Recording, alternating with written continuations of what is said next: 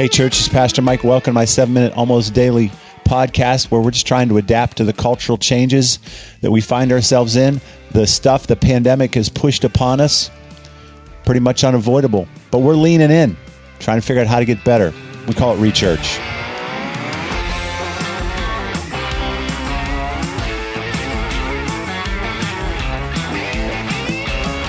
Oh, holy mackerel. The weekend was so unbelievable. It's taken me till right now, Wednesday night, to get my head back together and do a Rechurch podcast. And the weekend I'm referring to, of course, is our He is Still King outdoor celebration, which we were really not to invoke a ungodly metaphor. We were just like rolling the dice, man. we didn't know what was gonna, how it was gonna go, what the weather was gonna be like. People were gonna show up, um, uh, and whether or not we could pull it off. You know, whether it could be a quality service that could be actually heard, uh, enjoyed, and engaged with, and it really, really was astoundingly good. Thanks to a lot of work from a lot of people. Um, it was raining on Saturday, four or five hours before the first of two services on Saturday, uh, and the sun came out. We were very, very fortunate. At around three o'clock, dried up a little bit, and um, it was tolerable. It was cold, but it was tolerable. And hundreds and hundreds of cars came up and out in those uh, two services that night. We went home thrilled. And then uh, Sunday morning it was a little, I think it was a little windy and made it a little bit colder. but we hung in there and uh, hundreds more cars came. And uh, we even heard of live streams being viewed in Italy, Canada, Guatemala, Cambodia, and Japan. so we were just on cloud nine.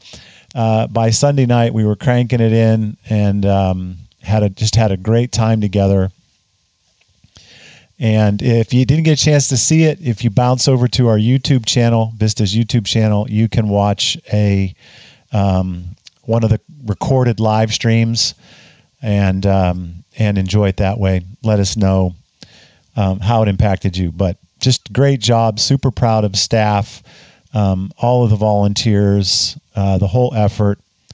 Uh, really a, a work of faith on multiple levels, and God was really honored through it. In my opinion, it was really really good. I did want to knock out the eighth of nine indicators that your Christianity might not be as rooted in Christ as rooted in the gospel as it needs to be. And this is important because the world around us around us maybe I don't know, it, it sounds extreme. Maybe now more than ever needs Christians to be Christian. Not just moral equivalence, behaving the same way in dialogue, in argument, in differences, differences, and et cetera, et cetera. We need to be differentiated significantly so as a result of our um, relationship with Christ and the grip that we have on the gospel.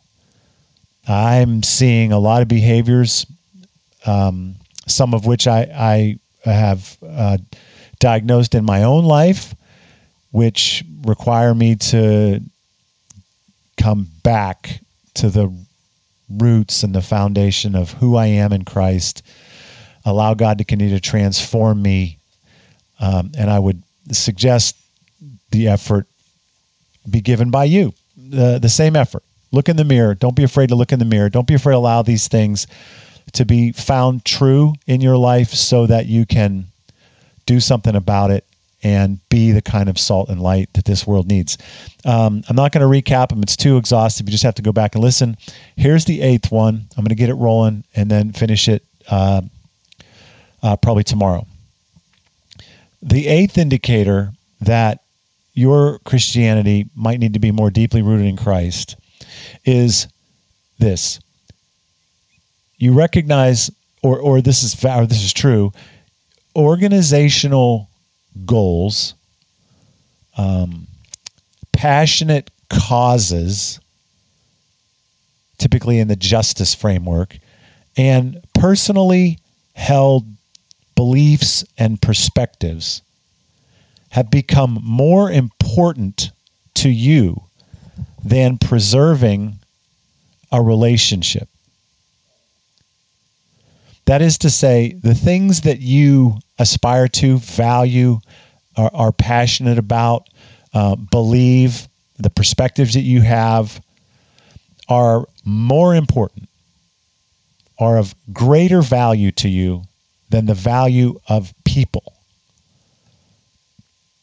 It's it's it's um, fun, fun to sit across the table with a friend, presumably one with whom you've had a lot in common, and only rarely get the wonderful opportunity to catch up in person, like I did just a couple days ago with a great friend. We go we go back way way back, and whenever we get together, it's just awesome. That that's a fun thing. Those sort of relationships can be um, uh, mutually challenging and mutually fulfilling.